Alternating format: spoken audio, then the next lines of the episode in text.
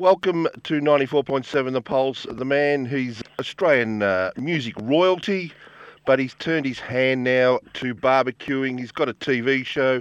He's a mega superstar now, media mega superstar, host of Keeper of the Flame, Keepers of the Flame, the ultimate barbecue adventure. Henry Wagons, welcome to 94.7 The Pulse.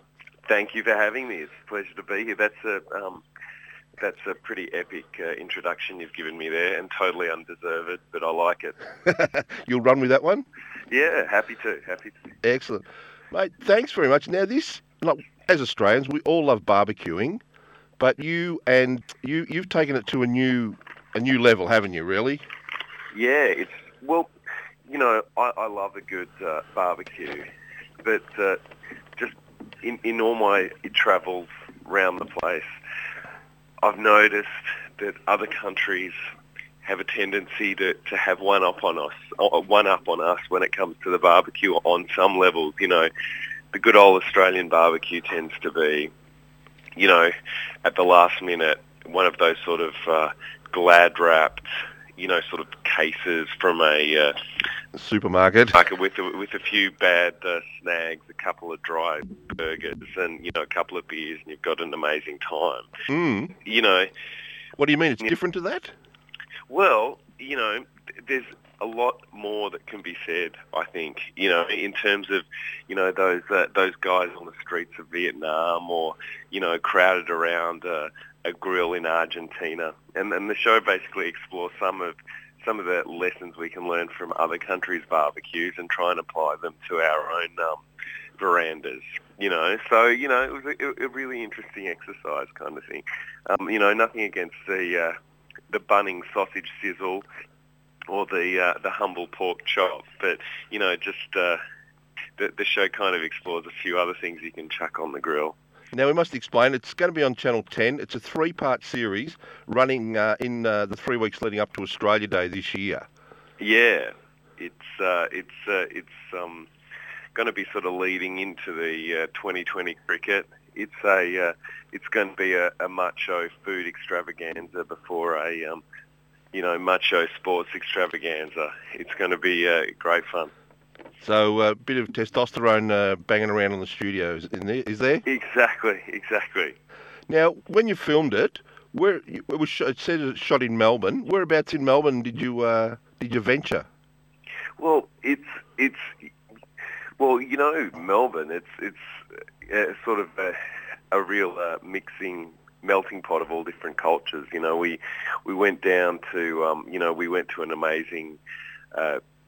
One of the episodes concentrates on a Samoan barbecue and went out to a, a sort of Samoan social group out in uh, Cranbourne Way. Went to an amazing uh, Argentinian restaurant in the middle of the city.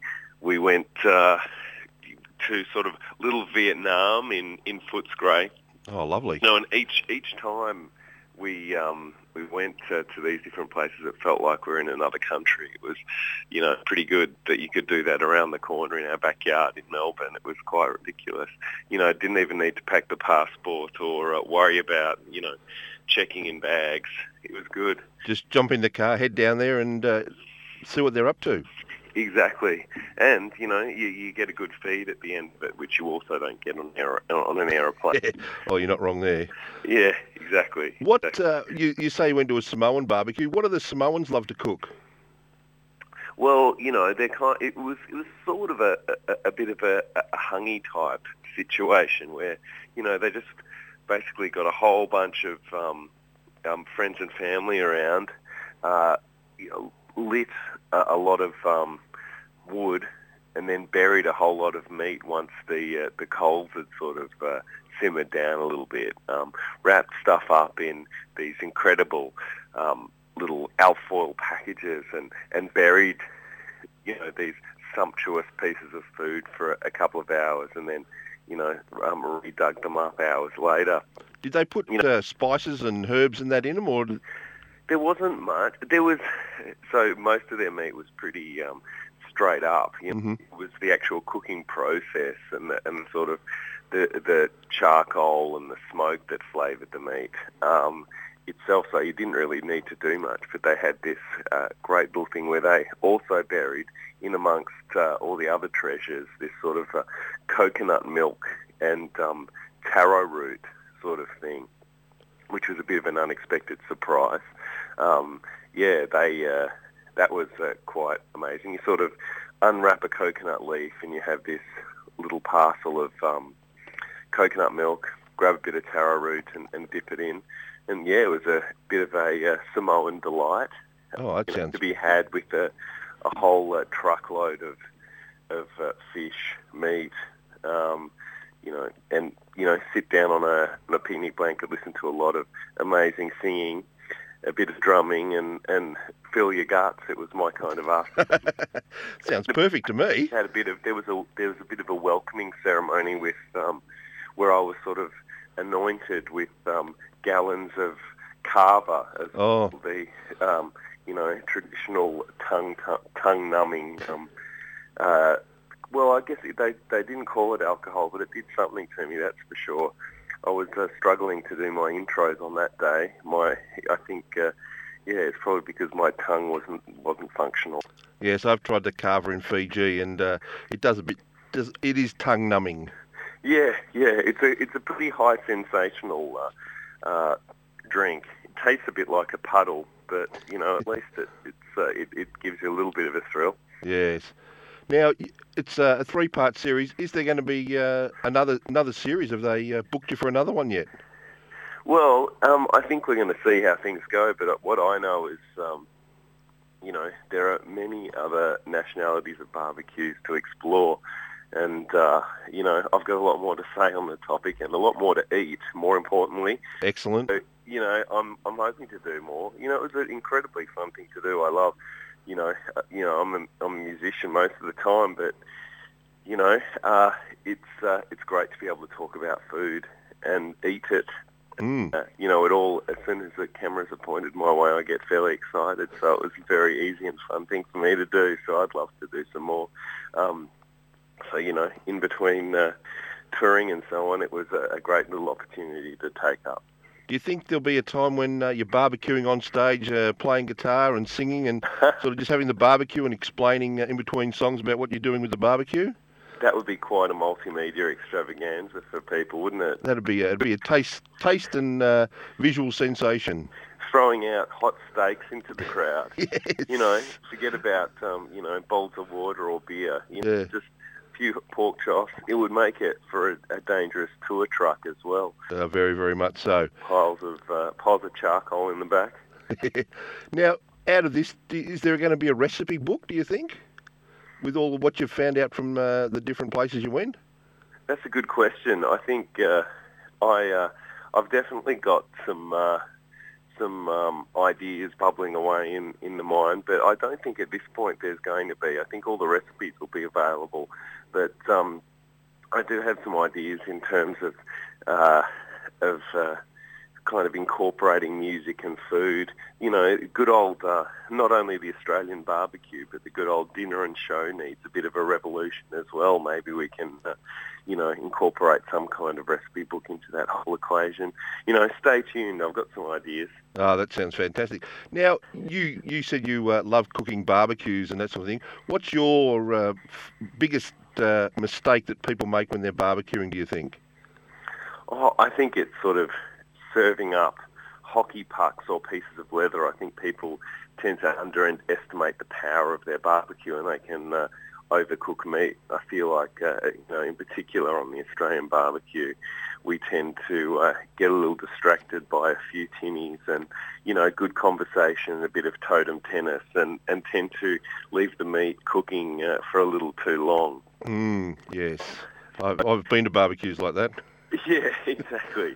So I think uh, you know just uh, be aware of the uh, the force of the flame and and uh, make sure you don't cook your steaks and your burgers for too long in particular, and also be open to um, using other kinds of um, uh, kind of other kinds of techniques. You can slow cook your meats and that kind of thing when you can actually have time to to think a few and uh, put on uh, a bit of back, backyard cricket and not have to worry about overcooking the meat. And instead, you get a good shank or a good bit of pulled pork at the end of it. You can leave it on there for hours with a bit of patience. I'm uh, getting quite hungry now. Yeah, I know, I know. Uh, Lunch is around the corner. oh God, I hope so. Now, uh, when you're barbecuing, Henry, uh, Mm. apron or no apron? What's the what's the standard in the Wagons household? I go commando. Oh, You know, you've got to fully commit, not as in in terms of apron and underwear. yes, absolutely. That's a mate, that's uh, that could be dangerous. Probably too much information, too, isn't it? Well, look, there's probably people falling off their chairs at the moment thinking of uh, you going commando at a barbecue. Yeah, it's terrifying. It is truly terrifying. As you say, you've travelled a lot overseas and that. What's what's some of the more exotic things that you've tried to eat or have eaten? Well, one of my, I, I guess, two of the most barbecue, um, you know, one of the barbecue, the world's barbecue centrals is the United States, without a doubt. You know, in particular down south, um, Texas barbecue, New Orleans. I'm about to take a trip to Kansas City, which is in fact another barbecue capital of the world. You know, they have incredible spiced, sweet, slow-cooked meat, um, which has been absolutely incredible. Um, and also another incredibly memorable show for me was playing a festival in Ho Chi Minh City in Vietnam and and uh, sort of eating on the roadsides. All the travel books tell you not to eat any of the street food, but I'm afraid I was too hungry, Yes. you know, and always pulled over to some very um, occupation or sort of occupational health and safety, ignoring, um, you know, strange guys hunched over grills with uh, sort of, you know, indiscriminate meats. Yes, indiscriminate's a good way. Yeah, exactly right. Exactly right. But, you know, in between those two destinations, you always have, um, you know, these um, nameless piles of flesh. And I'd hate to think of what they actually are, but they taste fine. Yeah. Yes. Yeah, I've done that a few times in Thailand, just eat off the street vendors, and uh, so far it's been good. Yeah, I know. You've got to give it a go when you're there. Absolutely. Take off the apron, take off the underwear, and ho, ho down. Uh, sounds good to me. Now, in the show, uh, I just saw the uh, the promo uh, yesterday. There's a, a beautiful, uh, is it a 65 Lincoln that you uh, Yeah. drive around? Is that uh, the wagon's choice of vehicle? I wish it was. For some reason, they um, they didn't want to use. I said, look, my Nissan Murano is available. If you want me to drive around in my, uh, you know, family vehicle, Mm. uh, you're welcome to. But they're like, no, this is this does not cut the mustard. Um, it was a friend of the director's beautiful 65 Lincoln, uh, and it was quite amazing to drive. I've driven um, in the States before, but I've never driven an American left-hand drive car on the right-hand side of the on the right-hand side of the road. It was quite an experience, um, but it was great fun cruising along. It was like being in a cruise ship on the, on um, you know the streets of Caulfield. Oh, that would have gone well down in Caulfield too. it was quite it was quite a, it was quite an experience. It was good. Mate, it starts uh, in the three weeks leading up to Australia Day this year, which is, uh, I still believe, the 26th of January. Yep, So it will yep. be kicking off uh, this week or next week, I presume, on Channel 10. Next week's next Sunday, I think it's is the uh, is the first episode on Channel 10 at 4:30. Oh, at 4.30, excellent. Yep. Oh, the um, you know gather the family around the wireless and tune in. Well, the visual wireless. The visual wireless these days, yeah, the Hell, let's call it television. yeah the the 80-inch uh, flat screen TV. exactly. Exactly. And, and and strap on a napkin because Yes. your mouth will be watering. I can guarantee. Well, there may be people going commando, sitting in the lounge room, just watching you, uh, joining in. Feel free. I can't see you, so do what you need to. Yeah. Now, uh, touring. Are you? Have you got? Uh, you said you're going to Kansas. Uh, any other tours you've got coming up? Yeah, we've got a couple of trips to the States and a new album coming up next year. Um, or actually, should I say this year? This year now. Later this year. Um, haven't got used to that yet. But uh, yeah, not uh, a lot of that's uh, been announced. We've um, yeah, a lot. Please stay tuned and uh, a lot more info in terms of the tours and all that sort of stuff in the in the months to come. But yeah, it's going to be a very exciting year. Uh, it's going to be fantastic, and I'm sure this show, Keepers of the Flame on Channel 10, will be an absolute sensation. All your uh, music fans out there will be tuning in at 4:30 on Channel 10 just to see uh, see what you're up to in the in the cooking. And now, hopefully, there was an apron or two on the show. They didn't let you commando on the show, Henry. there is, a, you know, I'm uh, I'm going what they they let me at the, straight at the cold face on the show as well. There's not even an apron on the show. We just straight at it. Oh, you're a, you're a brave man. Yeah, totally. Thank you. Henry, right. thank thank you very much for being uh, on 94.7 The Pulse today. Good luck with, with the show and, and for the music for your music for the rest of the year, mate. Cheers. Thanks very much. Thanks for having a chat. Cheers, Henry. All the best, mate. Cheers, mate. Thank you. See you, mate. Bye. Bye.